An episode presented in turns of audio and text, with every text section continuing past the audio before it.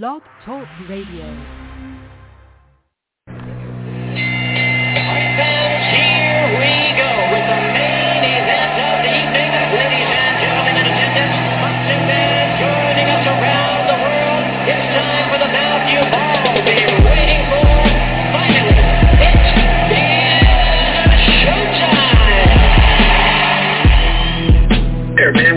Dedicate our lives to this sport. We give, we, we do thousands of sit-ups in camp. We run hundreds of miles, you know, for the ones that take it serious. And we just dedicate ourselves fully to our craft, man. We watch tape. We, we, we you know, we have attitude. We rooting, and we go into that fight and to land on the, to land on the line.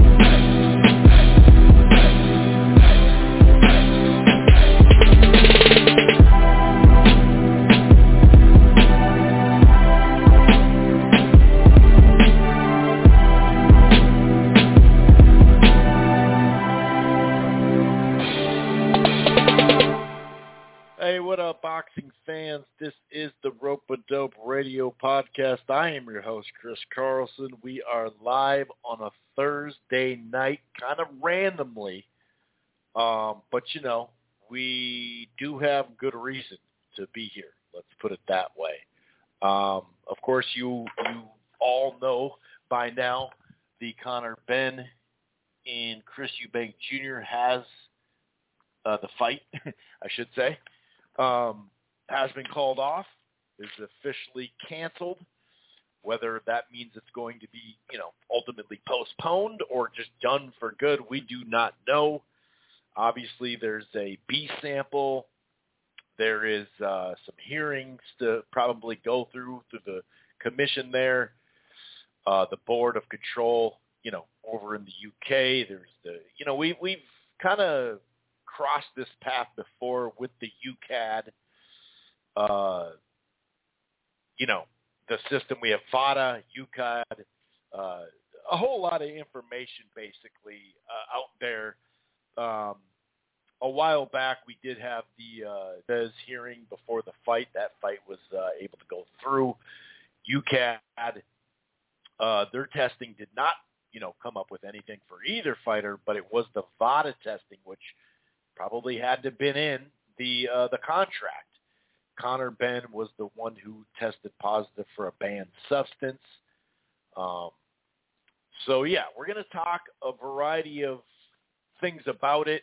There were some thought processes that, you know, they would just use the, I think it's, I can't remember, the it's a federation that they were going to use instead. We heard rumors, alleged rumors about, you know, Uh, Sutherland and Hearn are, are going to push forward and just use a different governing, you know, governing body.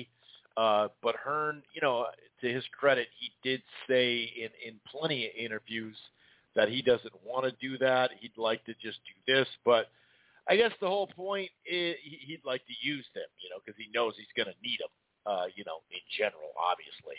But um, – this isn't a brand new thing. The report is, but they did know a little bit about it. Uh, well, they knew a little bit. They they knew a lot about it. I'm having a little audio issue, so kind of bear with me here. Um, anyway, um, so they knew about it. It wasn't just uh, this week that the test came out. Um, like I said, the B sample still needs to be checked. That's usually the exact thing, you know, as the as the A sample. You know, Eddie, Hearn, and Sutherland both wondered, well, especially Hearn was saying Conor Benn's not going to get suspended for this because U K A D did not find any, you know, uh, banned substance. So he's not going to get suspended, sus- excuse me, suspended by the, the board. So, you know, why shouldn't this fight take place? Like I said, they decided not to, to do the fight. They could have went a different route. Uh, there is some alleged reports about a possible uh, lawsuit. Um, and, you know, maybe there will be news in the coming weeks that this fight got rescheduled. Uh, I don't know. You know what I mean? Um, I think the fact that a fighter was moving up in weight and one fighter was going down in weight and had a rehydration clause in the contract, I think just all part of this resulted in, you know, canceling it, basically. So there was a lot that went into this, and I do have some, um, you know, audio um, from a variety of clips, uh, some recent, like some this week, and some in the last few years. Obviously, you know, promoters, managers, even fighters, right, even media and fans uh, can be biased, obviously, and also can contradict themselves. You know what I mean?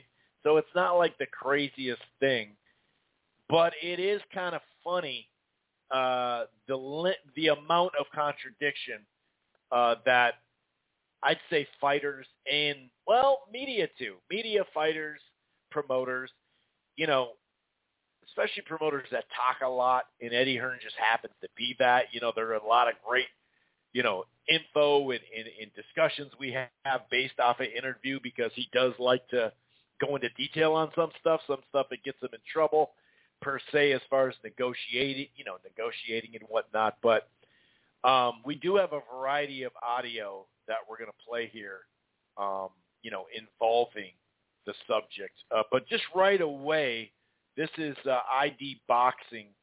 Um, this is about the failed test, about the B sample. So this is something very, you know, recent as of yesterday and whatnot. This is Eddie Hearn, um, some audio here. Why is the B sample not been tested yet? Because it's just a timing issue. You know? When was the test? Um, we're talking about a couple of weeks ago. So how long does it take for a B sample to be put through? Depends on, once you hear the reasons why that opening was was required by a scientist, you'll see why. I can't say too much on it at the moment, but ultimately that sample will be tested by a specialist, and all those conversations have been taking place. So the, the bigger issue here, Rob, is, in all honesty, is the technicality of VADA versus U K A D. British Boxing Board of Control do not acknowledge VADA testing. We had a very similar situation with Billy Joe Saunders where he had an adverse finding on his VADA test. Massachusetts banned him. The British Boxing Board of Control said his U K A D test was clear. We do not acknowledge VADA. So they need to make a decision what they want to do. If they don't suspend him, which they haven't and can't, he is clear to fight. Obviously, and like I said, credit to I D Boxing. It's a good source out there, a variety of different, you know, interviews and whatnot. I did want to, you know, before I play other clips, you know, I did want to, you know, allow him to, Eddie, to, to say what he had to say. He's making points, and, you know, it, it does, you know, it lines up with things we've seen. Let, let's remember, before we dig too deep in this and, and play the audio, and John's going to join us here in just a, a few seconds here, let's remember there's a variety of corruption in boxing. There's a variety of corruption that's okay, uh, or at least we've been deemed okay. It doesn't get the, the big press like this one. Obviously, you know, Oscar Valdez last year, uh, although it was on tribal land, and that's why it was able to go through, or that helped it go through, um, Oscar Valdez for the Conce- uh, Conceso fight, right? Uh, that was a fight that there was a banned substance, but that was allowed to take place. Um, Eric Morales and Danny Garcia a while back now, uh, there was a banned substance found. Danny Garcia's side said they want the fight. Let's do the fight. It is what it is. They went ahead with it. Uh, also, um, Francisco Vargas uh, failed a test. I believe it was like a trace amounts type test. Basically the same thing as the Canelo beef, you know, the, the Mexican ranchers and what they inject the cattle with and how they believe VADA and, and others, the, commit, the California Commission, they believe that Francisco Vargas Uh, you know, just had trace amounts of that, so they supervised him and, and tested him maybe more than they would have prior to his Salido fight, I believe it was. Um, so we have recent examples of fighters testing positive for a banned substance, um, whether down the line, um, you know, obviously Wilder Povetkin, a trace amount of a of a fairly new banned substance, um, stopped the fight from happening, but it didn't stop Povetkin from fighting. I mean, that fight stopped, you know, got, got canceled, But later that year, they basically, the W B C, because like I said, it was a newly banned, they didn't have a lot of information. You know, a lot of professionals didn't with that drug and how long it stays in your system and, you know, how, what level of amount, trace amount can you legally have in your body? That's kind of like with the Canelo beef that everybody says, you know. Um, that that's a new rule in there too, off the WADA, you know, through VADA and whatnot. So basically, we've seen fight, you know, we've seen fights get called off. Just to finish that Povetkin item, he did then um, later fail another test down the line, but he was basically put under uh, kind of probation in a sense, where they were going to test him and make sure he was clean and, and yada, yada, yada. So there's a lot of examples. Some other examples that I've seen people talking about, well, obviously just the weigh-in, you know, how we weigh in and, and what's supposed to be safe and what's supposed to be helpful, and weighing in uh, twenty-four plus hours before the fight happens and being able to rehydrate. Even the fight itself, Um, a fighter going under a weight he hasn't been in a while and then having a rehydration clause. Um, the amount of mismatches we have throughout a year, whether it's at the prospect or contender level or off T V or sometimes on T V, right? Sometimes it's a it's a maybe a mid-level contender-type fighter who's just staying busy because he can't get a fight or her get, get a fight, and they, you know, they blow out someone really easy. We've seen it, you know, we've seen it. So there are a lot of corrupt things, like I said, just mismatches alone and, and you know, rehydration and all that. And, and so, and, you know, there's a big, there, when we talk about, you know, there is a debate about the weight stuff, you know, the day of. I remember in wrestling in high school, um, for the first couple of years of varsity, I was the lowest weight, and I would have to weigh in at about five o'clock and wrestle right about seven because I was first. So there wasn't a lot of time to rehydrate. Plus, you didn't really want to get too much in your body because you didn't want to feel bloated, uh, you know, as far as eating. You wanted to hydrate but not go too crazy with it. And same with food and whatnot. So there's a lot to talk about rather than just this. Uh, but I do want to talk about that a little bit. I do want to play some other clips, though, because the contradictions of the VADA and how important it is or how not important it is, you know, that's where I do have to say Conor Benn's ultimately at fault here um, because it was in his body. But Eddie Hearn has been, you know, very contradicting. And like I said, there's a lot of that going around, whether it's fighters, managers, media, and promoters. So I'm not just singling him out, but, you know, he's doozies out there. Let's put it that way. Bullshit. Got no problem with this fight happening on B T. What I've got a problem with is VADA testing not being in the contract. I can't let my fighter go in with a fighter off the back of John Pascal's failed test without VADA testing in the contract. Not- Boxing Social gets the credit for that one. That's him talking about that. And here's another one that really is like, come on, Eddie. Let, let's be honest about this here. Oh, I don't need to save money. I want to put on good fights. So that was a good fight for the zone. So I'm disappointed. But what is the point in signing up for drug testing if when you fight, everyone just goes, oh, don't worry about it. Just let him fight. You know? So, and, you, and, and the, the argument of, well, it's all right with U K A D is totally irrelevant. You've signed drug testing with VADA, the best testing agency, in my opinion, in the sport. So it's completely... I'm going to play that again. Just listen to what he said. So I'm disappointed. But what is the point in signing up for drug testing if when you fail, everyone just goes, oh, don't worry about it. Just let him fight. You know? So, and, and, you, and, and the, the argument of, well, it's all right with U K A D is totally irrelevant. You've signed drug testing with VADA, the best testing agency, in my opinion, in the sport. So, you know, the, the U K A D, you know, when he says stuff like that about, that's not even really a debate or talk or discussion we should have because VADA found it, you know. Here's some more. The VADA rules not kind of being in line with WADA, U K A D, et cetera, et cetera. Does it kind of create a grey area for whether he's done wrong or not? Not really. We signed up for a VADA test and he failed a VADA test. if we'd signed up for a WADA test or a U K A D test only, he would still be fighting. But we signed up for a WADA test. And, you know, I've, I've spoken to the British Boxing Board of Control. If U K A D and WADA don't do something about this for boxing, this is going to end in tears and injury. Tears and injury. That's that's what he said it's going to end in um, when it comes to that. Uh, you know, like I said, I'm not trying to single out Eddie, but it's it, this is what it is. You know, he brought up the U K A D. He brought up all this stuff, and then and that's what it kind of made me go, hold on. I've heard these conversations before with you in discussions and interviews. And that's not what you said then, you know. Um, if you signed up for VADA testing, guess what? You signed up for VADA testing. And so I agree with them there, but it is kind of funky all of a sudden when it's his fighter, you know, it's not that big of a deal. Anyway, I'm going to go ahead and bring in John into the fold here. We're going to discuss this topic. What's going on, John? How the hell are you doing on a Thursday night, sir?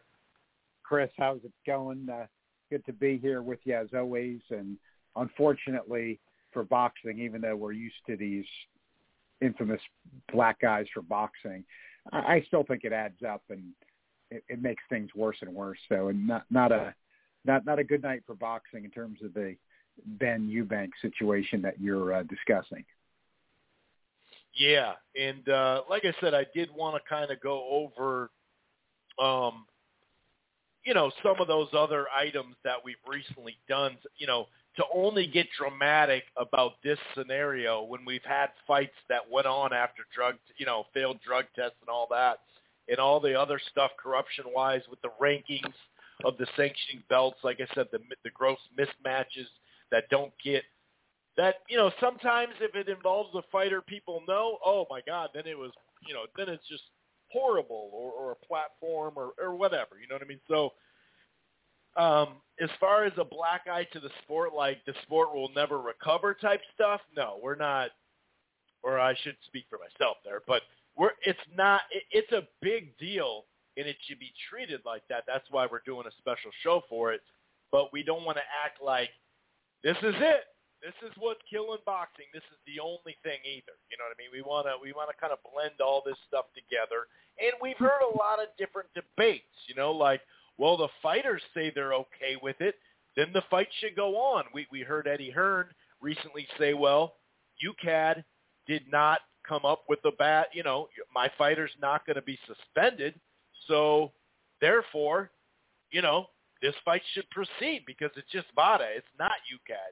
Uh, saying that, and, and if you're not going to suspend my fighter, then why the hell, you know, shouldn't the fight keep going and, and stuff like that? And, and you know, obviously the the pressure folded, and it is kind of funny because, you know, by the way, the the Board of Control, the British over there, British Boxing Board of Control, it's like, you know, they knew about the test. They had to have known about the test. You just, well, I shouldn't say I, I know for a fact that they knew it. I assume that they would at least hear that the VADA testing uh, took place in, in the, the, the, you know, the, the, the amount, the trace amounts or whatever, you know, the, the finding basically of the failed test that I assume I shouldn't, I shouldn't say things I don't know for a fact. Um, well, so no, I want to make uh, that, that clear. Is, uh... Jumping in, Chris, though, but my understanding is that's the problem because there there were some credible sources then that came out.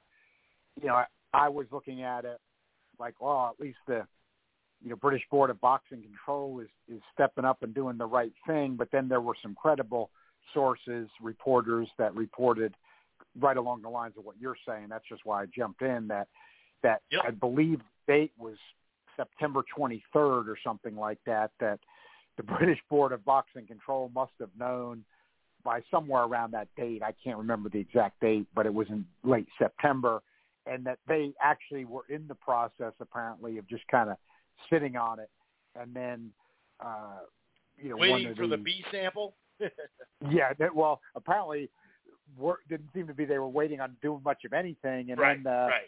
the, uh, you know, you know, some journalists got wind of it, and then it got reported, and then they did the right thing, which ultimately did lead to the fight getting called off, which you know, I'll chime in, was certainly the right decision. Uh, as soon as I heard about it, I've been, you know, tweeting that. And so I think it turned out right in the end. I mean, the British Board of Boxing Control did do the right thing in the end. I, I do give some points for that, but it is more disturbing, I agree, if those reports are correct, which they seem to be, that as you were alluding to, if if they knew about it and they were in the process of sitting on it, you know, really, let's face it, to, to benefit, you know, Hearn and the promoters of this fight, uh, then then that that's bad, you know. I mean, when you've got a – because, you know, even though they've had problems in the past too, to me, you know, you you always have to look to – really in boxing being so unregulated with credible regulators, you know, I do look a lot of times to the Nevada commission, you know, may, maybe New Jersey, maybe New York at times, um, you know, then maybe sometimes the British Board of Boxing Control, because you can't look to the alphabets. I mean, people that do that to me are, you know, you're, you're just a fool. I mean, you can't, you can't look to the alphabets. They're, they're not credible. And, and their history of corruption is over the top. So it's disturbing if the British Board of Boxing Control, you know, wasn't going to act on their own and do something about it until attention got, got called to it. Um, but in terms of situations, as you were talking about, um, you have some differences, but to me, most of them, most of them are the same. And really, but two of the most disturbing are two of the most recent. You'd think it would be the opposite.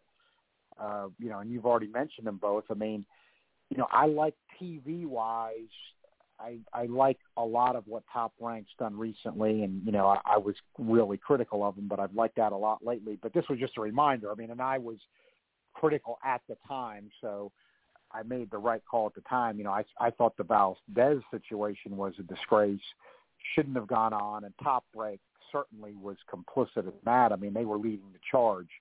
Uh, this is the same thing here that, you know, Hearn, he got away with that, you know, with Dillian White, with Rivas, and then he was trying to do the same thing here. But it is what Top Rank did. These situations to me are, are actually, they, they tried to downplay him, you know, Top Rank and, then, and Arum and then Hearn, but these are really the most egregious because you got somebody that they knew failed a, a drug test, and, and VADA's testing is very credible. And, um, they tried to have the fight go forward anyway, which is is a risk to the other participant.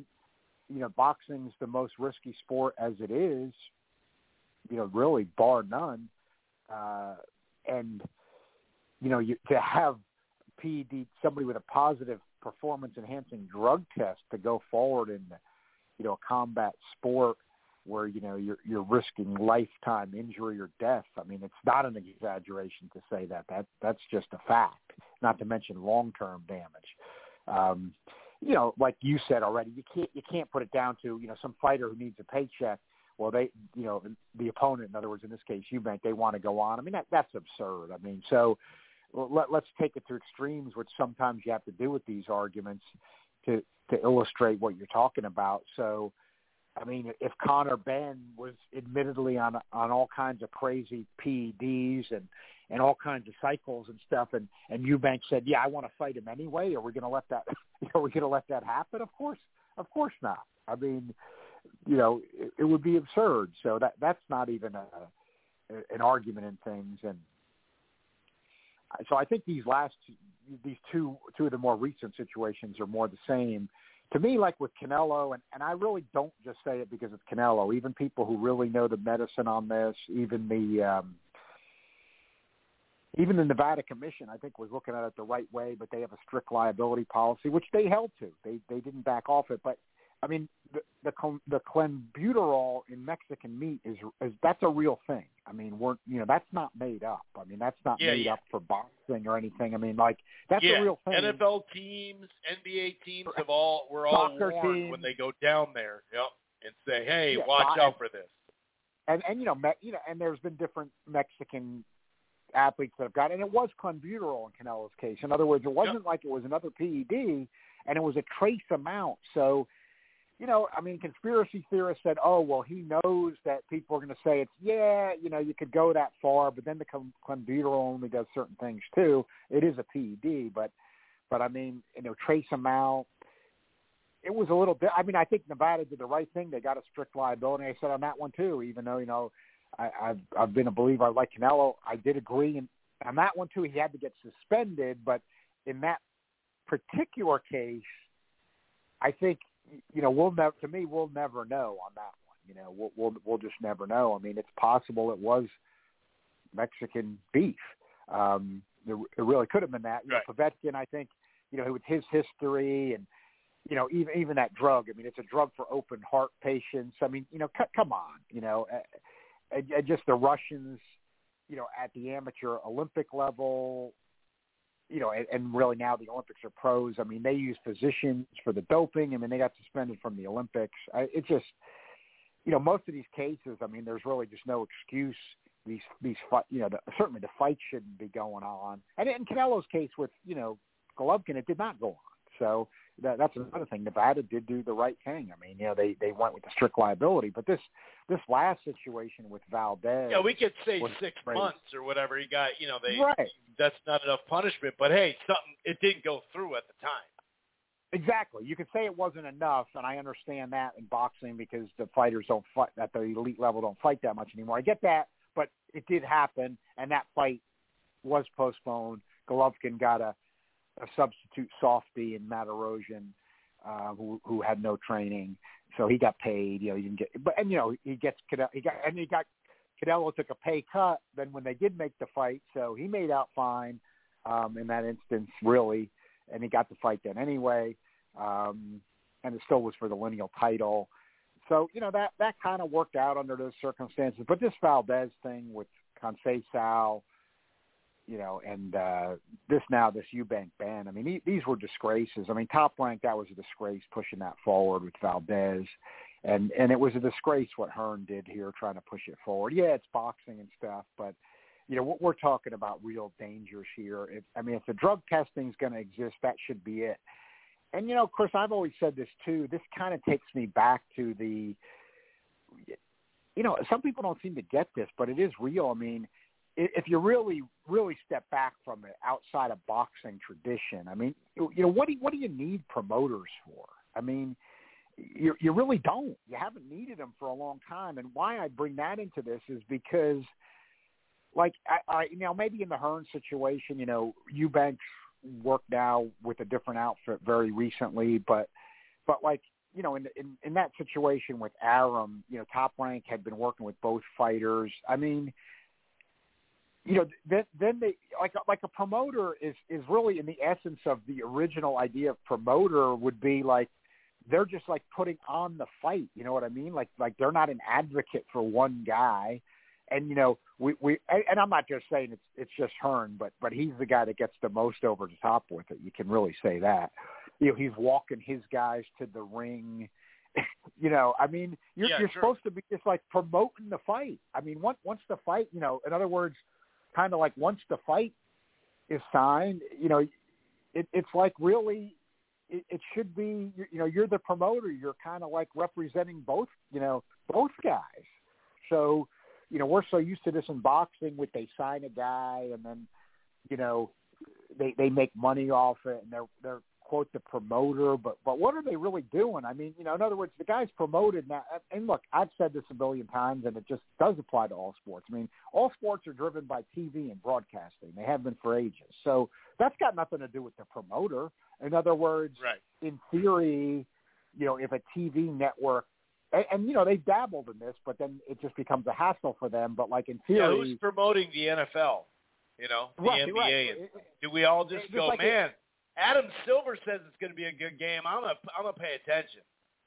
Right. It's like it's a hassle. Exactly. It's like it's a hassle, but like, you know, really in modern times, the way it kind of would work, because, you know, we know this was what drives it anyway. Like, you know, like, like, you know, DAZN would just be Ben's, like not Hearn with DAZN. You know, we know he's got the Matchroom U S A thing and stuff, but it just wouldn't even be Hearn. It would just be like, you know, Showtime, and let's face it, it was very close to that for a long time where, like, H B O was doing that and Show. You know, that's where Lou DiBella came yep. from originally, then became a promoter. But but that was when they were exercising a little more power in a good way where he was making, you know, he was making the matches. Remember, like, Jay Larkin with Showtime? I mean, you know, I'm not saying they're still not involved, but like they were then, I think, exercising a little more clout and making the matches. And, you know, remember H B O for a while, we've talked about it, but these were good things. Like they were ignoring the alphabets for a while, saying, you know, we don't, we don't need the alphabets. We're bigger than the alphabets.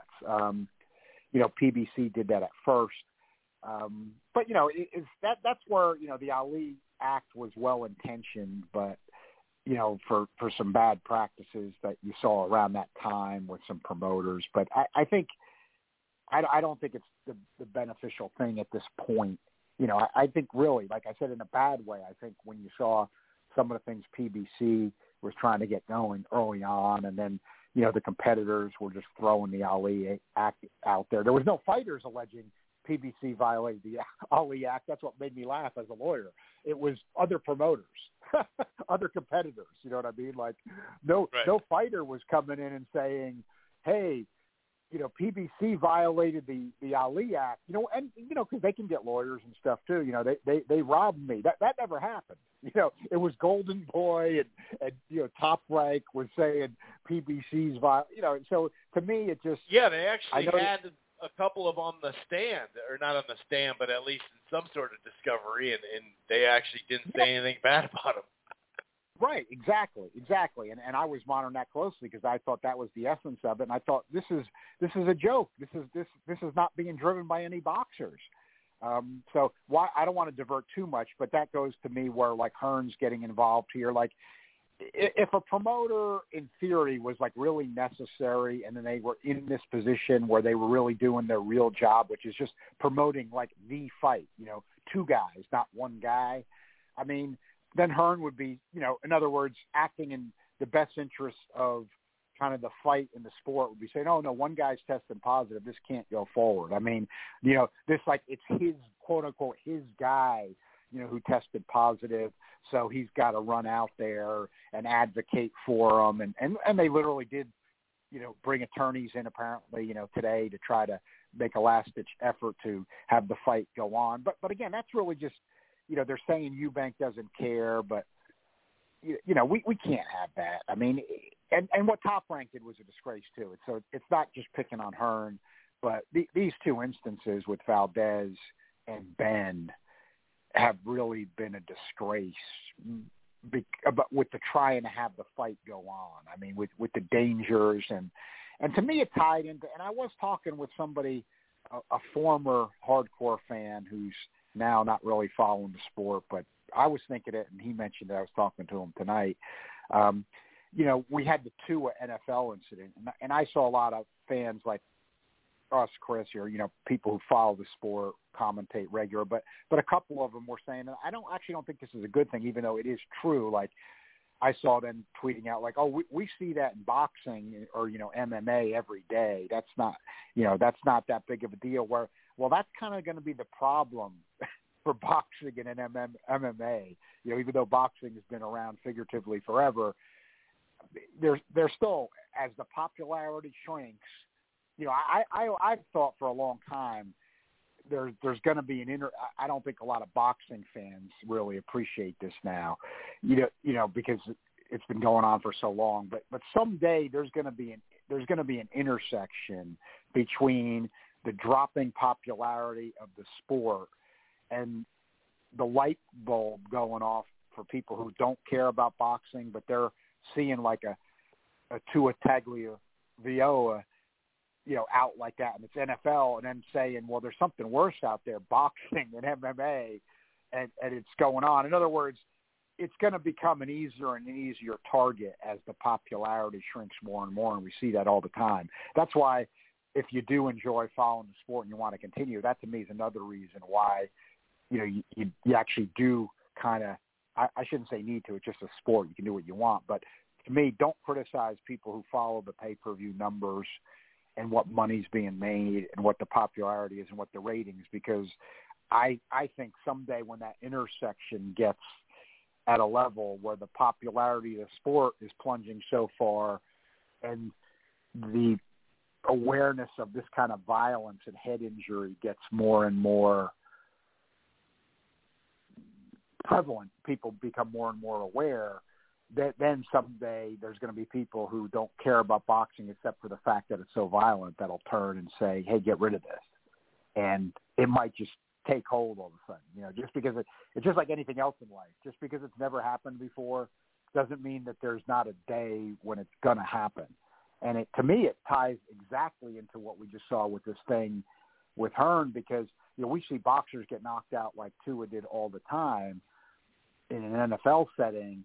But then when you have, like, Eddie Hearn wants Conor Benn to fight, it's like insane, you know, it's kind of like insane to the general public, you know, like we, we want P E D guys, we're testing them for P E Ds, but then we, we you know, guys want, guys want to let them fight anyway, when, when even if there's no P E Ds involved, the, the injury risk is, is so high and extreme and it's so violent. So I think it directly does tie in, and, and you're just, You're you're getting into really you're, you're going over the top. You're really getting into craziness. And, and Top Rank did the same thing, and, and that was an E S P N fight. I said I tweeted it at the time, and you know, on my role with Transnational, I was strongly in favor of Valdez being out of the ratings, which did end up carrying the day. But there were some people that were saying no, that's not our place. But you know, you, you got to at least have those kind of those kind of sanctions, like you said about the Canelo for the six months. I mean, maybe it's not that much. A year would be more meaningful to a boxer, a little over a year, but it's some something's better than nothing. Um, so, you know, Hearn was just trying to run with a nothing here. Um, and, you know, at least the British Board of Boxing Control got it right in the end, but but these reports you're hearing are not good. Um, but come on, you know, look, we know promoters are in it to make money, but and we know it's boxing, but, but and it may – because some people may sound corny, but I don't think it is, because we're still on the planet Earth and you got to have some morals. I mean, you know, with the risks of this sport, come on, when a guy has a positive P E D test, you got to step back, go on to the next fight, Eddie Hearn. You know, I mean, he, he should have, he should have done that on his own. And yeah, and actually, and just following up from the Behind the Gloves uh, interview, Eddie Hearn on the B B B of C prohibiting Eubank and Ben, he said, bear in mind what's happening during last, uh, what's happened during the last week or so. The board were aware. This seems like a funny time to move forward with that ruling when they've known for some time. That's Eddie right. Hearn saying. So yeah, well, um, I mean, I mean, he says right, a lot but, of but, stuff. Don't get me wrong, but at least we are getting a lot of waves that that was the case. And it would be, I mean, if that's not the case, then we got even more problems, you know? Yeah, that's right. And, and you know, but, exactly. But but Hearn is like, I mean, again, I, I feel comfortable saying as a lawyer because it is comparable. He's not a lawyer, but then he went and got him at the end when he wasn't getting enough traction. I mean, he, he's making lawyer arguments, you know, for the fight to go forward. You know, I, I mean, it's not. To, it's just not his, even though he's the promoter, it's not his place to me. I mean, you know, yeah, we know about the money and stuff, but it, like I said, I mean, you know, there's got to be some morals at some point. I mean, you know. Well, he hey, was saying, well, we're going to have we're going to have a specialist check it out. It's like, well, didn't you already have that? That's called VADA, you know. Right. What do you mean you're going to get another specialist? And and I agree with the fans that say, why are we doing VADA if a guy's going to test positive and then we're going to say it doesn't matter? I mean, it's totally that. Then you're just saying it's just a show.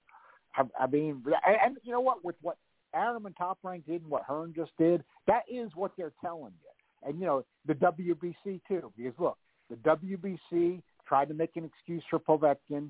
They tried to make an excuse for they did make an excuse for Valdez. You know, I mean, they're they're not. Credible, they're corrupt. So, you know, we, what we've seen was disturbing. Now, VADA themselves are not like that at all. You know, Doctor Goodman involved, who was, you know, boxing doctor and a, a neurologist, and you know, maintains credibility there really. Um, so again, that that's good for VADA, but it looks like the P, it looks like the W B C.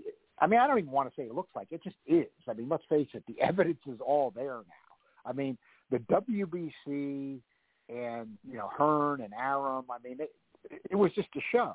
I mean, it, you know, the, there was no real you know, there was no real interest in in drug testing. I mean, being real. I mean, because there couldn't have been, because when when your guy tests positive and then you're you're making excuses and you're having the fights go forward anyway, I mean, it's a joke.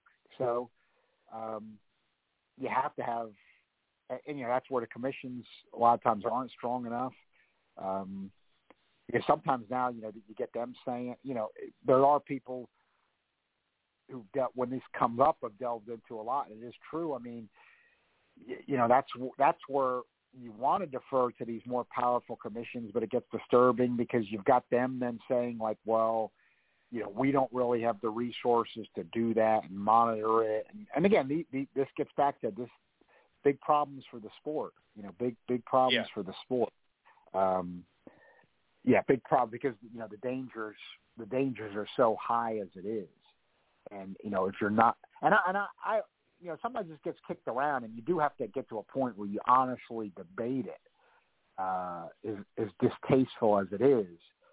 And, you know, I'll think about that then too, but I've still always then come down on the no, no, we, it, they shouldn't be. Is, you know, should, should, is the answer to just, and this is probably what the Hearns and the Arums of the world would want now. I mean, do, do you just make it all legal? You know, you know, in other words, you just say, well, we don't care, you take what you want, you know, get the best doctors and, Right. You know, I, I, I, you know, when this stuff goes on, especially, and in all sports, look, you know, people have, even in baseball, you know, look, look at the damage that's done to baseball with, you had so many people using it, then is it being policed and who's still using it? And let's face it, you know, baseball's the last twenty-five years. I mean, the stats haven't been the same in baseball. It, it hasn't had that same meaning that it used to.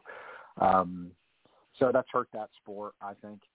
Um, boxing, you know, is the most dangerous, so you're you're, you're going to have the most outrage, and it shouldn't happen anyway, just morally. But you're going to have, of course, the most outrage if there is a ring death um, or a catastrophic ring injury, where the guy that inflicted it is on P E Ds.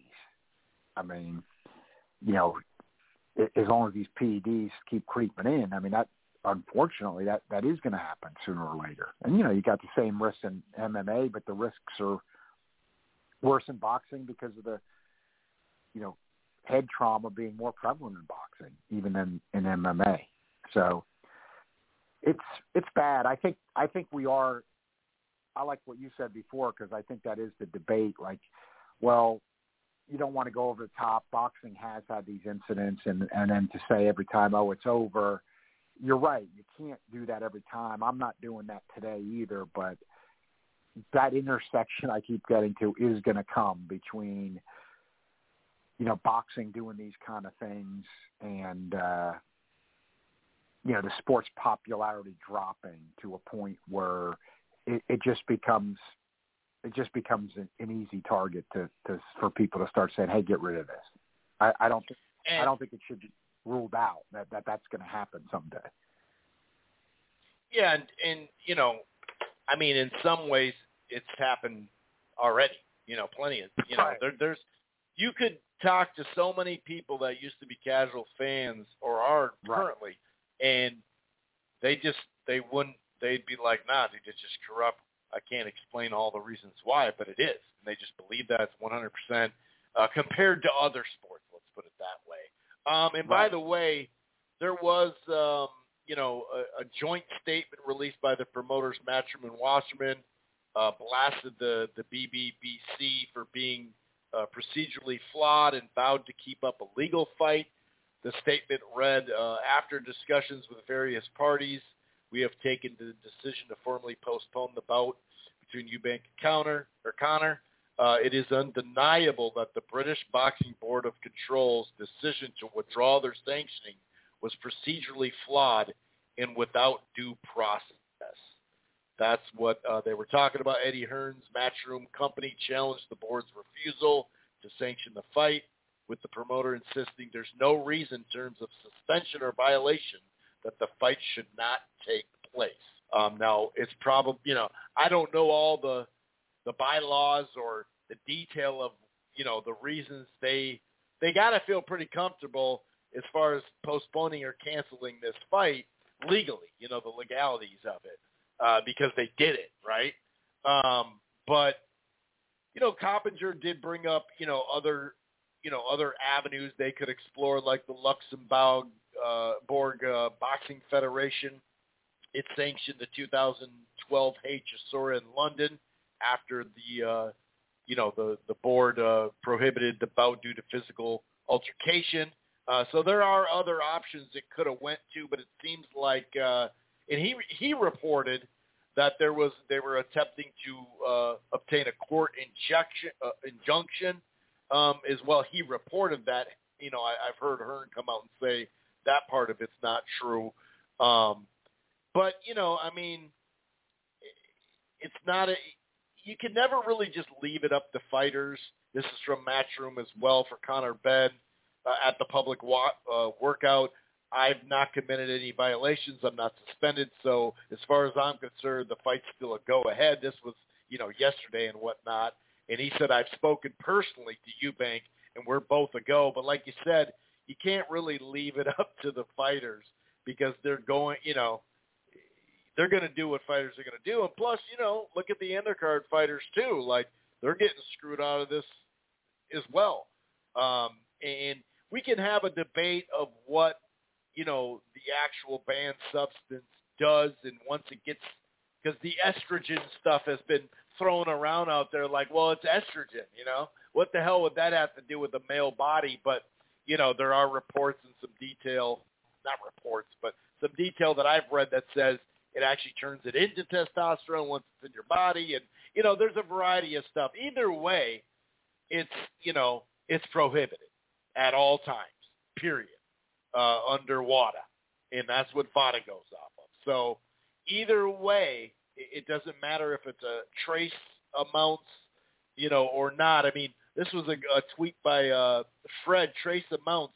The tests are examining uh, molecule structure of the bloody, uh, of the of the of the blood and urine samples. Um, what do you think they detect? They're all trace amounts, you know. And it's true because a lot of people get stuck into the trace amounts, which I understand them detailing. But like we said, you know, there are some facts behind this stuff, too. And, and bringing up, you know, Oscar and Canelo or the Francisco Vargas and, and some other ones that we've talked about, too, that are well known, that that is well documented about the Mexican ranchers. And, and when, you know, like we mentioned, when N F L teams go to play in Mexico or N B A, they say, guess what? This is a real thing, and you could pop on a test. Um, right. So like they did with Francisco Vargas, they looked at it, decided, and after the Canelo, they now do have a, a, a, you know, they do have a, you can have this amount of trace amount in it, in your body, technically, uh, and may, you may be okay like Francisco Vargas was because they, they supervised him to make sure nothing else popped out, or that same thing didn't come even stronger as far as the amount, a higher amount and stuff, and, and he was able to to fight. So, like I said, there's a we mentioned the Eric Morales, Danny Garcia fight, how that was, you know, that was at that time, I believe, Golden Boy and Al Haymon uh, were the two top in Showtime. Uh, you know, not that the network would necessarily, well, the network could just say they don't want to show it, I guess, too. So, right. you know, let's let's bring up everybody involved in all this stuff. That's like true. You did as well. Yeah, I did. Um, but yeah, I, I so agree with you. I just wanted I think to cover E S P N a couple should, of uh, bases I, too. Go ahead. Yeah, I, I think that's right. I think E S P N should have pulled the plug on that Valdez fight. Um, I did say that at the time, so right. I, I was surprised they did. I was surprised they didn't. So overall, um, it is a good thing, you know, that they did, you know, prevent it from happening. You know, it, it we can't bend over backwards, you know, giving them praise because, you know, as it's been widely reported, it sounds like they knew about it before the report came out, and they sure didn't just pop up and, you know, maybe they, maybe they should have came out. Well, not maybe. They should have came out and said, we're waiting for the, the B sample or something. You know what I mean? Something. So it makes it seem more legit rather than, oh, you know what, man, this isn't good. Yeah, we knew about it, but we're gonna we're gonna postpone it or cancel it or whatever. Um, So as far as it goes, any other items that you'd like to discuss when, when this stuff comes up? Because, you know, I think it should be, I think if you're going to have VADA, we both can agree, a lot of people can agree, if you're going to sign up for VADA and it pops, it should at least be postponed uh, in, in, you know, having a little bit more detail of what we're talking about. Because case by case, it is a case-by-case thing, but even if it is the six-month thing, or whatever, you know, if you're going to do VADA and something pops up, we know VADA has no, even here, they have no, they can't, they're not a, a sanctioning body. They're not a, they're a, they supervise the test, sure, but they're not, uh, you know, they don't have any teeth. They have no teeth at all. So it is what it, I mean, they could kick you out of VADA or something like that, or, or make you more, you know, to come back in, you got to be on more of a strict thing or whatever, you know. Regimen of testing, sure, they can do that stuff, but they have no teeth. Uh, U K A D has no teeth. If you threaten to, to, you know, a lawsuit against U K A D, that can get funky all of a sudden. We've seen that before, too. So, um, and I'm sure VADA's in a, in a similar scenario, but they're not the ones, you know, uh, saying, no, this fight can't take place. They're just, you know, so so I think rule of thumb, if VADA, if something pops up on the VADA, the fight should at minimum be postponed. Um, whether it's canceled or not, you know, overall, but it shouldn't take place. Uh, you know, we're in agreements on that. A lot of people are. Some some people aren't. Some people are on the, hey, the boxers wanted it, you know, um, and some people speculate already. This this is kind of like the uh, Tyson Fury uh, case that, oh, we found out about it so long after the, the, the test came out. You know, it's really like, whoa, what's going on? And it almost felt like his time out of the ring, you know, was him having some mental issues, gaining weight and all that, but also almost a, a time of like t- time served in a sense. Well, it's been this long. Can we come to an agreement type thing? I'll go through your little hearing thing and you give me this and, and hey, we'll call it clean. You know, that type of thing. It, oh, it has was, a, I, I, a, a feel of that. Yeah. I That's think what it, it kind of feels like, right? Yeah. It was definitely part of it. Yeah. One thing I think I would just add, along the lines yeah, of what we're talking add, about. Yeah, go ahead and put a cherry on this here, uh, Yeah, putting, putting a cherry on it, I would say this, along it fits with what you were just talking about, Chris, and, and what I was saying is, and I can even really add it as a lawyer, um, you know, here, here, like, like again, where the sport's going to get into more trouble, yeah, we know boxing's had this stuff for decades, but still, there's still going to come a day, I think, at the pace we're at. Like, this is this is... along the lines of where I could see the problem, because you would have, you could have this in the United States as well. So, and, and you made the mention the Fury was a good example as well. So, um, so let's say, I mean, they could, Let, let's say just to, to, you know, save face with Conor Benn, Let, let's say Hearn's lawyers uh, on behalf of Conor Benn, they do fight with the British Board of Boxing Control. And you could have this in the U S, let's say with one of the more powerful commissions, let's say uh, somebody, because it's in the U S, you get into that concept of it's state action, you know, like, you know, the concept really of even U S constitutional law, like, you know, if, if the New York State Athletic Commission acts or the Nevada State Athletic Commission acts, you know, and then the lawyers on behalf of some fighter for a promoter, let's say somebody tested positive or something like that, and they're making these kind of arguments Hearn's entering into with Ben, and they say, well, you know, the state's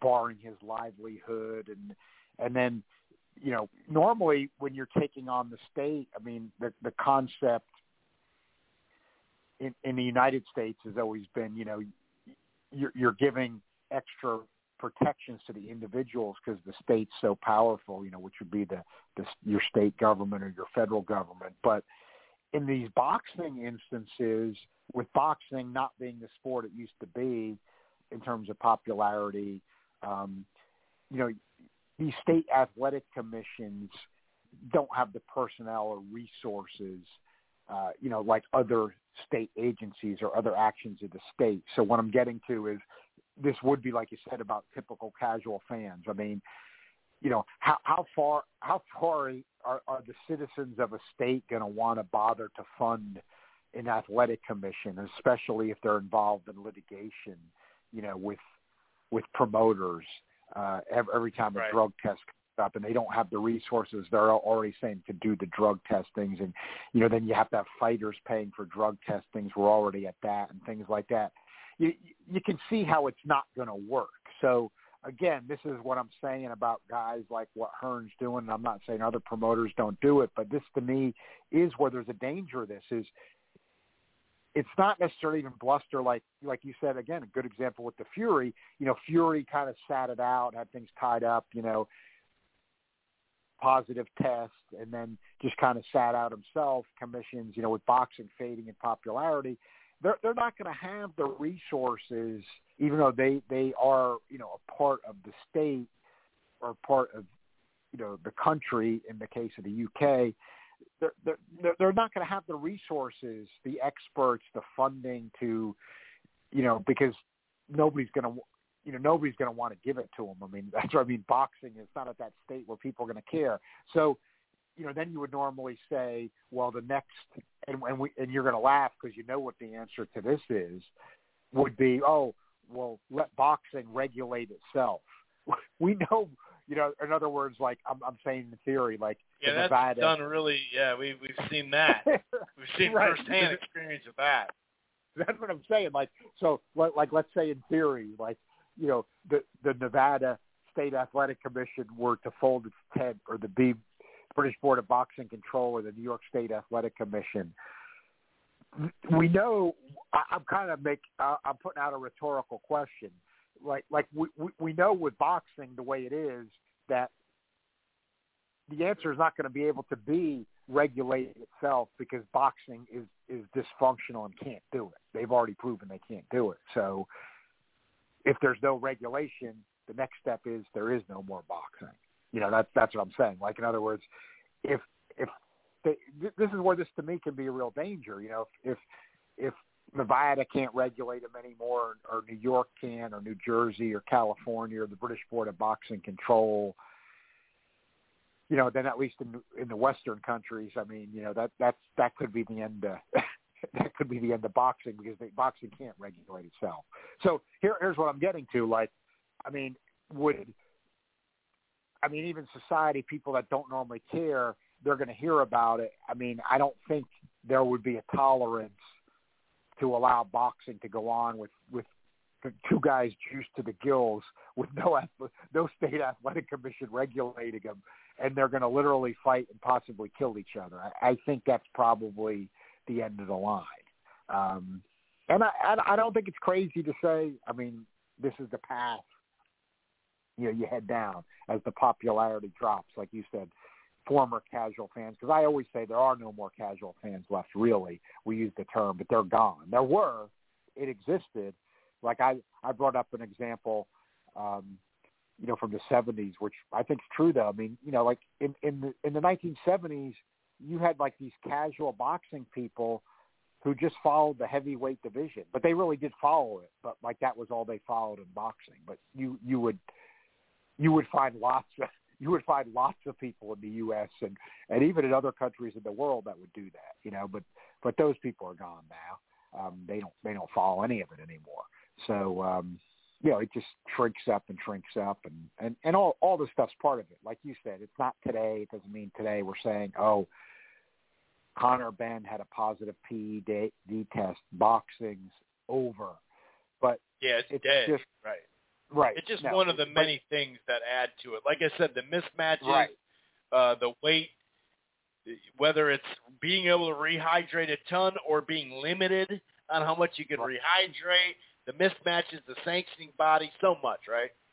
Right, exactly. It's just one, but it is one more thing. It's it's just it is one more piece, even if you just want to look at it as a grain of sand. But it is something so, that yeah, adds you're right. to, and, that, and that's the way yeah. I see what just happened. It's it's. It's and the Valdez just as well, you know, same thing to me, same situation.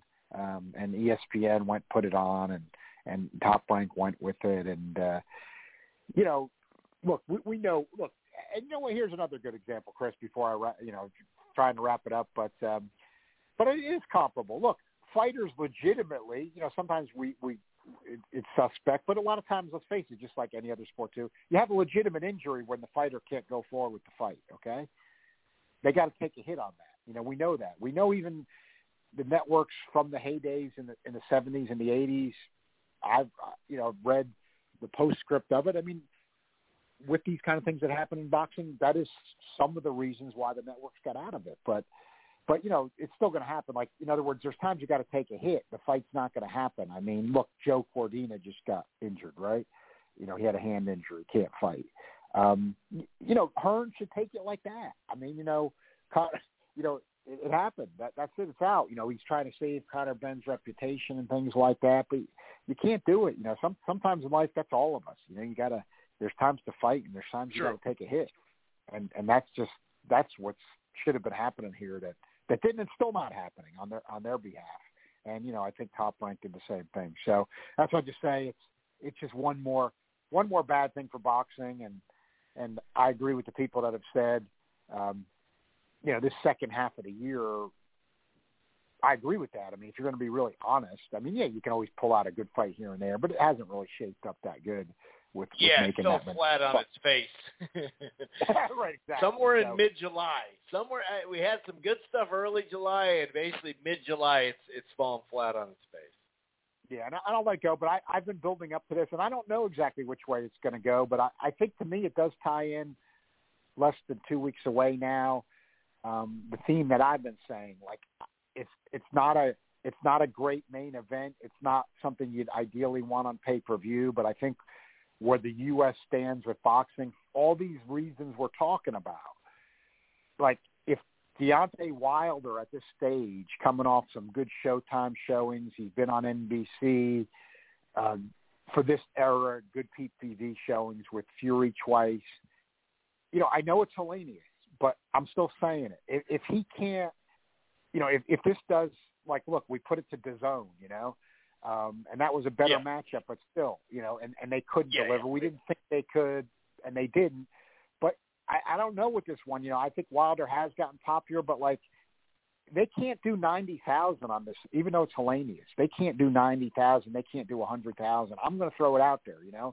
Outside of Crawford and Spence fighting each other, um, you know, if Deontay Wilder, I know it's heinous, but still, if he can't if he can't carry something at this stage, I, I, I think, you know, U S boxing – And, and even boxing, like we talk about this decline, they they kind of need it. Now, again, don't get me wrong. I'm still saying it, not the ideal opponent, but you've got an interesting undercard. Right, of course, yeah. With Plant and Durrell, and Plant has gotten a lot of exposure, you know, in recent years. You know, he's kind of one of the P B C pioneers like that. He's gotten the exposure. He's had the good showings. One time on F S one with UKAD the guy himself. Uh, and then, you know, of course it's Canelo, but still it takes the numbers up, good pay-per-view showing. You know, if this can't, if this, I'm not saying a blockbuster or anything, but I'm just saying if this can't do something on October fifteenth in the U S, the fall, more people are watching T V, you, you're just, you're just running out of things that are going to do something. I mean, outside of Spence Crawford, there's, there's not too much else out there. Cause look, Canelo, he put himself on D A Z N in the U S, and he just fought for Golovkin for a third time. Probably did maybe better than they could have expected, even though they wanted more, but still not, not nothing huge. Um, you know, his exposure has been down because he keeps fighting on D A Z N a lot. Um, I don't know. Yeah, we'll see. Where... And also, yeah. you know, what are they expecting, considering that well, Fox is doing the fight, but what are they, what are they in general expecting, uh, being that the next fight might be Wilder Ruiz? You know, are they okay with taking a loss to kind of have not an infomercial, but, you know, that type of feel where he's supposed to win this fight and we're going to ramp up? You know, th- there's a lot that goes into that. But you are right. If it, if we get some, you know, one hundred ten thousand, um, right. then it's like, well, I mean, that, you know, that it is what it is. You know what I mean? Because, uh, yeah, no, you you make a good point. You make a good point yeah. on that. I think people are what, really uh, looking at that. Do you have a couple Wilder more minutes, or are you are you? Uh, yeah, I got. I got. A, no, I, I got a. I got a couple more minutes, and I then then I'll go. But I just say, yeah. I mean, I and it's my instinct too. But and I'm really looking at it, and I really do believe this strongly going into this October fifteenth. You, you look at it on the surface real quick, you think, oh, it's Wilder, heinous.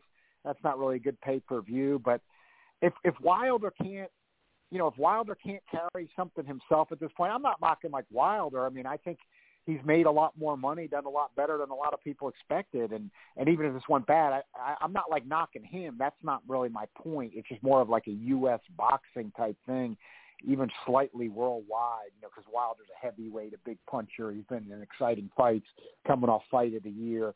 He's gotten that U S exposure that's finally built up, even though, you know, he's thirty-six yeah. going on thirty-seven. If he can't carry something at this stage, you know, he's in the late stage now, too. He's definitely entering the late stage, and he's got Plant as a sidekick here. Um, you know, then you're then you're kind of just like down to, like, it's Spencer Spence Crawford or nothing. I think that'll sell, but and, and you know, Tank that's one and, fight. You know, Tank and Ryan yeah, Garcia, Garcia or something like that. Yeah, I'm not counting out. Yeah, I, I mean, rumors that are going to happen. I, I, I, Tank Garcia could do it too, but it's going to take something like that unless somebody like Wilder does something. Yeah, it'll be. I mean, and we always kind of we, we kind you kind of get a feel of, well, we didn't get a report. That probably means it did really bad. Maybe we'll get some half-ass reports from biased people. But if you right. don't get any kind of report, like we have on some of these, it usually means, okay, it did pretty bad then. You know what I mean? That's generally how we can uh, – and maybe it'll be reported one fifty, two hundred. You know, if he gets over two hundred thousand nowadays, I'd say that would be a win for them in a sense. Now, we don't know the, the guarantees, uh, but – you know, doing over three hundred thousand with Hellenius, I don't know. It, you know, that would be that would be huge if he did three hundred thousand. But then again, Hellenius, Hellenius was on Fox with his first right. upset, and then he was on the co-feature, or was it the co-feature, or was it just on the undercard uh, on the the last fight? So the undercard, uh, I think. Right? Because he was he was on that undercard, which did a, yep. still a nice number, a big number. So. What, yeah. what are your and thoughts I think that on matters. That? Like th- yep. number, yeah, I do too. It, it's been proven. But what do you, what would you think of? Because when you talk about he needs to, can he carry this? What would be carrying it to you in this one? I'm, I'm with like you. Like number wise, I don't, I don't think that this is good compared to the older eras. But I think for this era, I, I'm looking at that. You're looking at just like I am. I, I think that's what I got in mind. Like, I think Wilder himself, even though it's Hellenius. At this late stage with all his exposure, he, he I think he needs to pull a three hundred thousand. Um, and, and you know, I'm not saying it's so that would happen, be that would be higher than him and Ortiz the second one, but that was a while ago, and he's been on two bigger right. ones. That's a exactly. lot. That is a lot for nowadays. It is, but that's what I'm looking at with that kind of what I got in mind. I, I think I think he needs to do like a three hundred. I, I mean, um, huh. otherwise it's going to be ordinary. Um, and then I think the disasters, I'm looking at it just like you. I mean, because let's face it, with, with boxing in twenty twenty-two, it, it could happen. You know, if I'm wrong, that Wilder just hasn't built up that much at this stage, and it's Hellenius he's fighting. I mean, if he does like a one ten or something like that, um, you know, I'm with you. I'm going to be looking for some credible sources, and if they give a number. See, I was going to say, like, if the boxing scene guys did it, which, you know, C B S and Showtime basically own them, then it'd be biased, but you might think they know, they know, you know what I mean? Cause, yeah, cause it we goes have both seen, ways on that, yeah. Right, because we have seen why I would pay attention, though, is just what you said, Chris, is because we know that their pattern in recent times has been if it's bad, they won't put it out. They just won't say anything. Right. And Steven Espinosa, who's been up front a lot of times about some of these things, he did say it. He said, look, you know, these streamers don't have to put up their numbers. Um, I'm not putting up my numbers anymore when they're not when they're not that good because yeah. these guys don't do it, and I don't want to have it held against us. Pretty much said it straight out, and that's when they started doing that because they used to put them out anyway, um, as you saw like I did, and then this new policy started, but they put out the Canelo plan, which nobody's really disputed, um, eight fifty. Um, and, you know, nobody's really disputed those e- those top-ranked Showtime yeah. E S P N combos of the Wilder Furies of what was like the, right. the eight fifty and the five hundred. And, you know, nobody's really disputed those. So um, I believe those. Um, I'm thinking, yeah. Yeah, at least I, ballpark, you know. At least ballpark. I'm thinking, I'm thinking three hundred. I, I think that would be. At yeah, I think anywhere from two hundred or, to three hundred nowadays would be somewhat carrying. two fifty, two seventy-five yeah. uh, with this opponent, I should say. With this opponent. Yeah, with this opponent, um, right? Back. Do you have a couple more minutes, or you got to go? Yeah, I got a couple more minutes.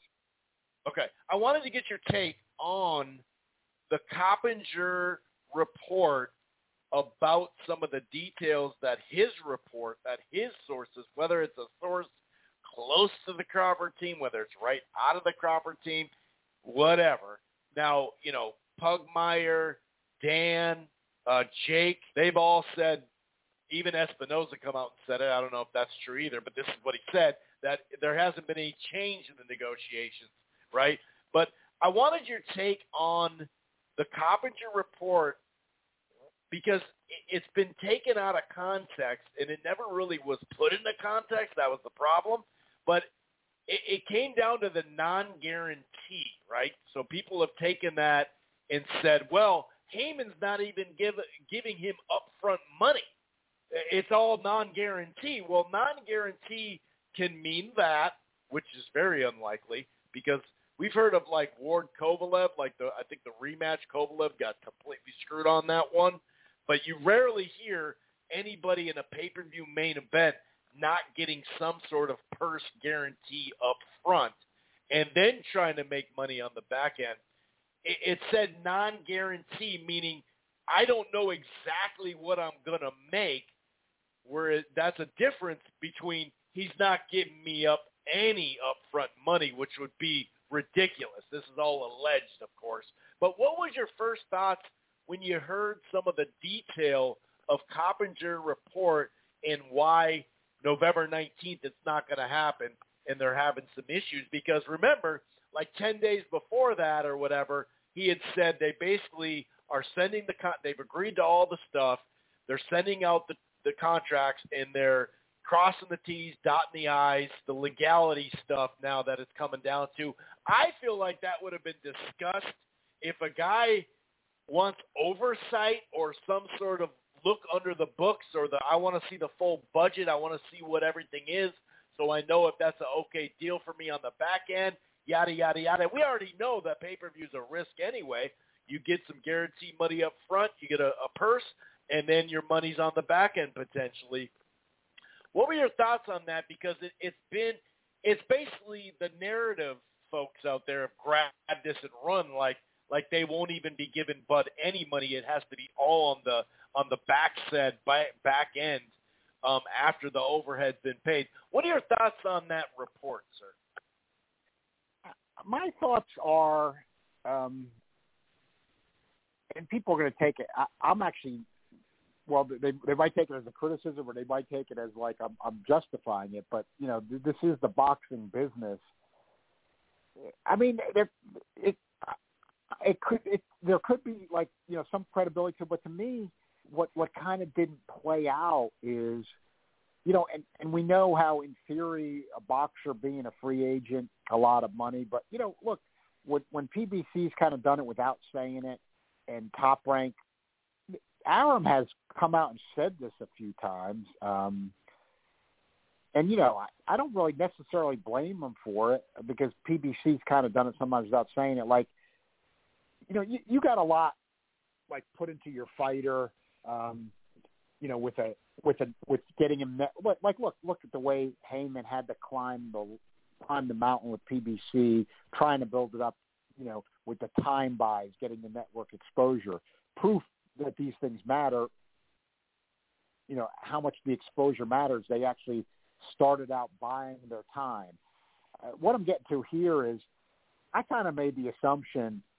You know, when Crawford got into the lawsuit with Top Rank, that he had kind of looked at the landscape. And, and you know, I think Manny Pacquiao was a good example of this. Um, you know, I thought he was kind of looking at it maybe the Pacquiao way, like, uh, you know, P B C's got all the guys I can fight. And let's face it, it's it's at welterweight, and then because it gets rumored, but he's not P B C, if he even wanted to fight, you know, Jermell Charlo or something right. like that. Sure, right. Um You know, and Pacquiao did this model, whether you like it or not, but uh, and Pacquiao had his little promotional stable then that P B C got going and things. I right, thought, yep. you know, you know, he was in the litigation with Top Rank because that's where he was going to go. And, and I'm taking this as like, and reports seem to kind of back it up. Like he, he's kind of got his own management and he's doing this like free agent kind of role. And to me, you know, if I'm the P B C guys behind the scenes with all they've got invested in, in Errol Spence, you know, that's where maybe that report, there could be some truth to it. You know, maybe there's just not a lot of enthusiasm here for, you know, hey, look, you know, Terrence, you, you're, you're not, you're not signing a multi-fight deal with us. Uh, you know, I, I don't know how far, you know, you know, how far we want to bend over backwards to, to help you out here or work with you. Um, right. You know, like not, not a fear of fighting him or anything, or that Spence is going to lose. But we need the, we need some multiple fights on you, basically, because we're gonna we're gonna have you go to fifty-four and fight Charlo. Then it's basically like a pat each other on the back. We got a bunch of money for you in big matchups, but you're gonna have to sign on. Basically, what Devin Haney just had to do. Yeah, like you know, we could say this in fairness. I mean, you know, Crawford's not Canelo. I mean. P B C, right, they exactly. still wanted to get yep. multi-deals with Canelo, but Canelo fighting Plant wants Canelo. Yep. Um, right. You know, Crawford's not that. Crawford, for modern boxing, I mean, his numbers are better than some guys because, you know, you just don't have many guys yeah. that have gotten exposure. Right. He's been on E S P N. But but he, he, he doesn't have any he doesn't have any blockbuster performances of carrying things. He's gotten more exposure than most guys at this point. So he does bring something there, but oh yeah, no doubt about it. Yeah. But but again, all credible reports were his pay per view with Porter didn't do well. Um, right, didn't seem to. I didn't get the feel it did well. Um, so yeah, I, I would think it's that. That that kind of surprised me, and, and I'm guessing that I don't think it's a fear thing, but I'd be shocked the, if they wasn't willing to give him any upfront money though. I'd be shocked at that. Now, if yeah. Crawford comes out and says that, like the they they announced uh, Spence and Thurman, and Crawford comes out and said that, then I'll then I'll believe it more, you know. But right. I highly doubt that he's not going to get any upfront money. The non-guarantee yeah. is because you don't know how much money you're going to make on pay-per-view because you got to see the numbers too. They would be. I mean, come on, for the kind of money they put out, they would be willing to give him something. I'd be crazy, and I'd be also critical of his own team. You know, like, dude, what are you guys right. doing? Like, he, that's why I don't believe that report uh, as far as that part of it, the guarantee yeah, thing, they, because it's like on both sides it really doesn't line up. Maybe it's true, well, but, man, that would be crazy. No, because, you know, we know in boxing numbers for a fight that big, we know how low it would be. I mean, wh- why why wouldn't they give him a guarantee of like one or two million or you know something like five that, or whatever, I mean, something. Yeah, five. That's I mean, I, I know how low that is for this kind of a fight, but I'm just saying, like again, I do think this one can do well pay per view. I, I this right. is one of the ones, like you said, Tank Garcia. I mean, those are two. There's not too many. Those those are a couple I feel could do real well. I believe in those fights with their. You know, potential to potential to sell. Um, so, yeah, I'm I'm disappointed. I mean, there, there does seem to be something. Look, we're already in October, and for more people viewing, they do like to have these things in the fall um, or at least the early winter. Um, right. It does. So it looks like looks like we're running out of time, but you're not going to have it like at Christmas, you know. So um, it, it looks like we're looks like we're running out of time here. We may not be totally out of time, but, um, you know. We'll they got to announce it quick. Real yeah. quick. So Al Dawson, who's a, you know, credible guy. We want to give him credible a lot guy. of – Credible guy. So he had a, um, you know, he, he – there at Insider, he did an article about uh, the deep talks that, you know, uh, Gervonta Davis and, and Ryan Garcia are in, right? And, uh, and Oscar – was actually on camera. Someone asked him, "Hey, what's up with what's up with the fight?" He said it, it's pretty close for January. He literally said it, right? So that doesn't have to do with what I'm going to say, but he tweeted it out. Al Dawson did, you know, and someone asked him, you know, is about the Spence Crawford, and he said, stay tuned for news regarding that mega fight too. And someone asked him when, and he said tomorrow. Throwing that out there. Yeah, yeah, throwing that out there. And, and November nineteenth seems like it's probably not going to happen because that would be probably the, you know, it's seven weeks. It's actually, le- well, probably about seven weeks, I think. Because wasn't last week eight weeks? And we a lot of us were saying if it doesn't get announced by this week, there's there's it's highly doubtful they're, doubtful they're going to do it two two months, and you know, less than eight weeks basically. But if it's that December third date, you know, or December seventeenth date that they were talking about, then that makes a lot more sense. But I just wanted to throw that out there. Yeah, those are dates that could make sense. Somebody, it seems like you're, you're, you know, your your the latest your real big fights, you know, you get into that holiday realm in boxing. Right. It's around, and I think Leonard Duran three, which of course the fight didn't work out, but it was huge going into it. Um, like first week of December, um, you know, not too many. You know, you, you get yeah, those Fury Wilder, the first one, Fielder, Fury Wilder was yep. on uh, the conference championship weekend, because I remember they yep. had a really great ad on uh, C B S during the uh, S E C championship for it. Um, right. So you could spend, I mean, a week before Christmas or something yeah, that's like tough. that. Um, but I could see anything from November nineteenth through the first week of December. I mean, if they needed a few more weeks and they wanted to go with the first week of December, I think it would still work as a mega event. Um, yeah. I mean, Leonard Hurt. Well, I appreciate you you uh, calling in on a, on a random night. Any other items you want to talk about, sir? I just might as well wrap up uh, since I we did get a chance to go over this stuff, Chris. I mean, the sh- well, I, I I think that the Showtime card this week has a little does have some good entertainment value. Not to me the main event. I love watching Fundora fight. Like every, I've been a believer and, and love watching the guy fight. He's one of my favorite guys to fight. But I, I'm not in the camp that thinks like Ocampo is some sort of underrated opposition here. The guy's beaten no one. Um, you know, yeah, it shouldn't be a main event. Shouldn't be a main no. event, correct? I mean, so I, I think that's Fundora easy. But you know, this is Adama coming off, you know, a great performance. Yeah. Against Saravai and Keiko, where he looked, looked spectacular. Had Salas, had him boxing very hard. I mean, that guy was just a puncher, slugger. I mean, the transformation was amazing, amazingly effective. Because you know, Derevay and Checo might be worn out, might turn out to be worn out after fighting Golovkin, but uh, you know, still the guy knows how to fight.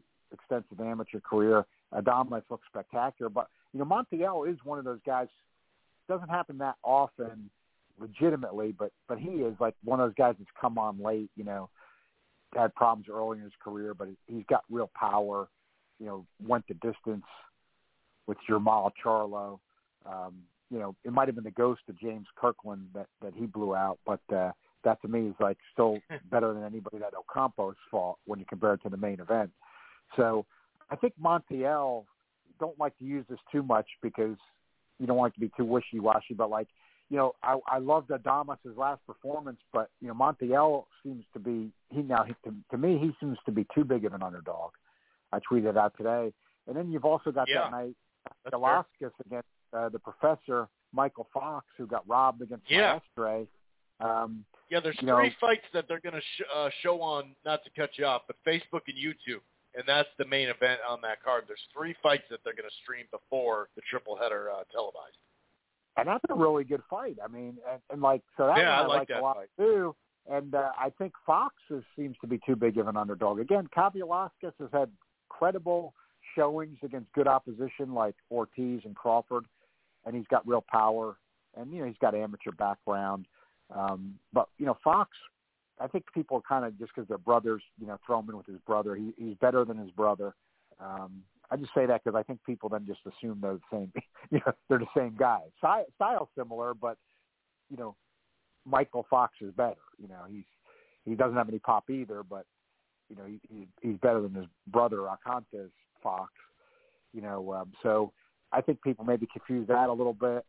I mean, I think I'm not saying you know he shouldn't be an underdog, but I think he's capable of outboxing Kavaliauskas. But that'll be that's a good style matchup. Like, it would be tense the whole way, you know, with Kavaliauskas' power. You know, even if he is outboxing him, can he can he make it the distance? And then Montiel can bang. His power's real. Um, and well, then Fox has, isn't fighting at the Armory, so he doesn't got to worry about, you know, the W B C. Right? Yeah. I mean, the guy got the guy got robbed. So uh, I like those a lot. And Tejas, you know, he, he was a. It's kind of funny. He, he was a, he was a boring fighter, and then he became exciting. He's one of those guys. You know, it's kind of like Lara's doing lately. I mean, not that their styles are the same, but but like, you know, he, a guy was in boring. All of a sudden, he he started getting into. And that was all stuff. Action. That fight too. That first one, all action. Right. Like CompuBox yeah. number, record, and all that. I think he landed over four hundred punches or something like that. I read. Uh, I just saw it again. I, I said it. I think I said it on air when I had to do a show earlier this week. I think it was four hundred twenty landed punches or something like that. Both, uh, not him, but yeah, not him. He landed a ton of punches too. They like set a record, basically. Right. Yeah, and like so, I've been a little bit, and I think it's. I think I have a, a you know a legitimate basis for it. You know, and, and you you've understood where I'm coming from, Chris. A little bit critical of show. That even though some of these matchups competitive they put on that, that they've tended to go with the smaller guys. Like, I'm okay with this because, and I, I'm not saying I don't like watching them, but I just think, again, you know, they're not, they've never been as popular in the U S And then if everybody else is, is on pay-per-view, you know, I, I find as a follower of boxing in the U S that get, that a little frustrating to me. I mean, you know, you can try to be hipster and say about the little guys, but hey, you know, traditionally in the U S they're not the popular divisions, but just saying that, like, I like the way this is set up, like Tejas and Martinez, but, you know, we've also got, you know, that night you got Fox and Kavaliauskas, you know, welterweights, and then you've got, you know, this, this good uh, middleweight fight between Montiel and Adamas, and like I said, I love watching Fundora at one fifty-four, but I think that'll be a, an easy win for him, but I mean, like, it's balanced, like, I, I'm happier with that, you know, like, if you're going to give me a matchup of, you know, let's say something under featherweight, one twenty-six pounds. Not that, like I said, there's a lot of guys I like watching. I like the good matchups, but but I prefer, like, you know, I, I don't need the night of the, I don't need the night of the one twenty-two pounders or the one fifteen pounders or the one oh eight pounders. Throw me one of those in there, I'm good with it. But I like this card where that's just one one fight on the bill. Um, So this card's a, a, a little better than I thought it was going in because I just don't think Ocampo's got much for Fundora. But um, I'm pretty enthusiastic, especially after the stench of the, the Ben thing. At least this, this is a this is a pretty pretty decent looking because Fundora does provide entertainment. I mean, at the least, even if even if he's gonna uh, end up getting an easy win, he, he's a fun guy to watch how he does it. So. Um, You know, and, and there is something there. So this card, this card Saturday night, uh, I think, you know, some of the underdogs, the odds makers always know best. I'll still say it, but they seem like they seem like value underdogs from from the old live underdog phrase. Guys like Montiel and Fox here. So I think it's looking yeah. like a pretty good call. Yeah, it is. It is, it is uh, interesting, and you know the talk that we've had. Uh, about, you know, something's got to give with this uh, P B C Showtime contract and all that. I finally heard Jake Donovan, him and Lefty doing a show. I finally heard someone else talk about that, that maybe some of this stuff is, is slowing stuff down. We know Spence and Crawford's slowing down uh, the, you know, the a bunch of different fight cards, uh, whether they're this year or early next year. Um, because, you know, the dominoes have to, to fall and whatnot. But I also think that there's got to be something to that because in September they didn't have a main event card. This is their championship boxing card. They don't have one scheduled for November or December yet. Um, so we'll, we'll we'll we'll keep an eye on that. But hopefully, hopefully tomorrow we would get a, you know, an announcement. That'd be crazy. But once again, thanks for kind of just randomly, you know, doing this uh, podcast tonight, John. All right, Chris. Thanks for having me as always. Good talking with you. And, and by the way, um, my schedule's a little funky because I'm going to go out of town next weekend Um, so I think I'm going to try to do, like, uh, past six o'clock, a show on Sunday. I don't know the exact times, but just kind of letting you know about that. Might be all Monday, right. but I, I'm, my first target is Sunday night, just so you know. That might that might that might be a good might be a good one for me. I bet I might be just uh, chilling out, finishing up some N F L. Watching some so. so. Yeah. All right. All right. Sounds good. Uh, you take it easy. Sounds good. Take care. All righty. So, um, you know, I'm not going to go too deep on, you know, stuff. Um, just to kind of finish that off, we mentioned the, the Mean Machine, Kavaliauskas, and uh, Fox. Um, also, featherweight contenders Edward Vasquez and uh, Victor Slavinsky, an eight-round fight. And also the uh, unbeaten flyweight prospect, Gabrielle Fundora, the sister of uh, Sebastian. She's taken on, uh, Mex- from Mexico, Naomi Ruiz in a ten-round fight. So just a heads up with that. That starts at – oh, okay. So this is before. What? So it starts at seven thirty Eastern, four thirty uh, Pacific. To uh, think about that. And like I said – kind of going along with that theme of is the P B C in negotiations with Showtime to re-up, you know, their deal or anybody else, whatever. Um, you know, I mean, just look at the main the last three main events. The uh, you know, two thousand twenty-one they had the banner year, were Network of the Year. I thought most people did. Um, earlier this year, it, actually, all the way till probably that. Uh, that was it Maxio Varquez. That was early July. I think it was July ninth they had. There was multiple fights that weekend, uh, events, I should say. But after that, you had, and I'm just trying to tie it to two thousand fourteen, right, how Showtime somewhere in the summer, like August and on, kind of fell off. two thousand fifteen, Showtime kind of fell off because of the network stuff.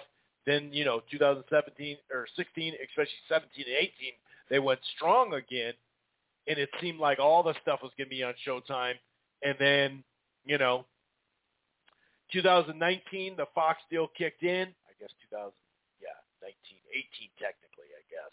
But two thousand nineteen was a rough year for Showtime, not as strong, that's for damn sure, so much like two thousand fifteen. Um, and I'm just saying, late July, Danny Garcia, Jose Benavidez main event, Broner Figg main event, and now this Fundora Ocampa main event.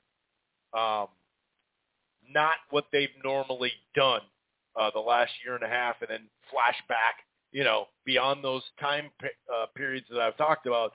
Otherwise, Showtime's been strong as hell, and it's had the best boxing if you date it back to, like, probably – two thousand twelve, thirteen or whatever, you know, those little gaps, no doubt. DAZN had a run. E S P N's actually in a run right now. Um, Fox, that two thousand nineteen was pretty damn solid, yada, yada, yada. So um, just something to think about when it comes to that. Um, and, yeah, I mean, the Spence stuff definitely has to be holding stuff up. But, like I said, I wanted to document that and tell, uh, tell you know, tell – tell John about that too, because I did hear Jake talk about it. Someone sent this to me about Conor Benn uh, from a while back. This is Chris Eubank Junior that uh, tweeted this today.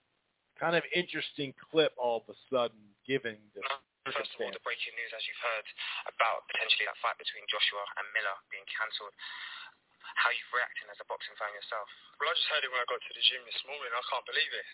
Biggest night of your life, biggest fight of your career, and you know you get tested positive for a banned substance. Something it, it, it baffles me when you see boxers at the top level concern themselves with these sort of issues, especially this close to a massive fight. I mean, does that not concern you as a professional in that field? Well, my nutritionist think I'm not even, you know, at world level. My nutritionist has a go at me for taking vitamin C tablets if they're not been tested. So the team he's got round him should say, listen, check all your substances. You're earning a few good quid here, and, and you, why, put, why put that to risk? Yeah. Kind of ironic, uh, giving, given the, the, the circumstances, you know what I mean? kind of ironic. I did hear and see people talking about this uh, testosterone replacement therapy. Doctor Ooze, is that it? Ooze, Ooze. Um, and they're, you know, they have pictures of Fury and Ben uh, with this testosterone replacement guy. Now this is just, you know, this is these are posts. Uh, this is like allegedly they're they're seeing them. I don't know. Uh, there was like. So this was along with it, with, with a strong uh, special interest in sports and exercise medicine. This doctor worked with some of the biggest names in boxing and M M A, including uh, Tyson Fury, Joseph pa- uh, Parker, Conor Benn, Patty Pimplett, and many others. Um, I don't, I don't know about this guy. I don't know a lot. I, I was just kind of showing you. Or showing it to you, talking about it. By the way, Tyson Fury has stated that his uh, next opponent uh, for his next fight, December third in Cardiff, will be announced this week. So maybe that'll be tomorrow. Um, I don't know. Not really sure there. Um, what else did I want to? Oh, here's a. So this is Coppinger. Daniel Dubois was in talks to fight Dillian White on November twenty-sixth. Would have been an excellent coin flip heavyweight matchup, so of course it didn't get made. Instead, Dubois, or Du Bois, uh, yeah, it is Dubois, was going to fight. I got a friend named Du Bois, and I always say that, that damn name wrong. It's, it's pronounced a little different over here, especially in the South. Instead, Dubois uh, was going to fight Lucas Brown, a mismatch so the gross, oh wait, a mismatch so gross of, of B B, so gross that they did the right thing and refused the sanctioning. Uh, Boxing Reg Gray came out, though, and was like, uh, Brown was coming off a T K, a, a first-round T K O over Junior Fa. What the F are you talking about? You know? And it's like, oh, yeah, you know what? He's got a point there. Uh, they they already messed up once, uh, so they're just trying to make up for it. And he goes on to tweet, um, gross mismatch, buddy. Hasim Rahman literally limped into the ring to fight Vlad Klitschko for the I B F title. Not sure how um, Dubois and Brown would be worse. Um, so it's got a funny back and forth. Um, and by the way, this is Jake Donovan. Um, earlier this morning, Hearn did come out and say, I will not be promoting this fight with a foreign commission or, you know, alternate governing body. Uh, so, you know, Coppinger tweeted something, um, you know, that type of thing. I did want to, uh, you know, clear that up. Um, so, and as far as the insider report in deep talks, they, you know, they, he, he uh, Al did have this report that I just tweeted as well. Um, basically, he says four sources. So from Los Angeles, you know, Devontae Garcia representatives are positive, are having positive discussions about what could be one of the boxing's true mega fights. Four sources with knowledge of the situation told Insider this week. Golden Boy President Eric uh, Gomez told Insider from his downtown Los Angeles office that um, they're working towards that fight. And uh, Roberto Diaz, the matchmaker V P over at Golden Boy, also told us he knows Gomez is in deep talks about the event, and uh, the communication is there, which is very possible. Uh, one source close to Davis uh, confirmed these talks to Insider by saying that they thought the bout was very close. Now, on top of Oscar saying stuff as well about the fight, uh, we'll see, you know, where that goes. Um, oh, this is kind of funny from Jake Paul. He said, I can't wait to see all those texts and emails between Eddie Hearn and the parties involved in this fiasco. And he says, hashtag discovery, because, of course, that, that lawsuit uh, that's, that's taking place. Um, I don't want to hold you guys too much here. Um, you know what I mean? It, it's, it is what it is here. Uh, do, do, do, do, do. Oh, here's a Adam Booth. Um, if you test positive on an A sample, you're not you're not suspended until the B sample is also positive. So hold back on the breaking news. Leave it until seventy-two hours before the fight and then report it, B sample test, knowing full well the B test can't be done before the fight. Uh, yeah, that is something. Oh, by the way, Spence, Errol Spence tweeted. Dun, dun, dun, dun. No, he didn't tweet the fight like the announcement, but he said, shit is happening next, all you need to know. That, that's what he said, okay? So anyway, I'm going to get out of here. Um, don't want to overdo it here. Uh, yeah, I'm going to get out of here. Yeah. Enjoy the fights this weekend. It does suck. I was intrigued about that fight. Hopefully things get, you know, figured out or whatever, and they get to fight at some point. But I, I don't know. I'm not sure about that. But enjoy the fights we have, and let's hope, you know, we get more positive news as a, as a boxing fan base, right? Anyway, I'm out of here. Peace. Once you become the world champion, I believe that...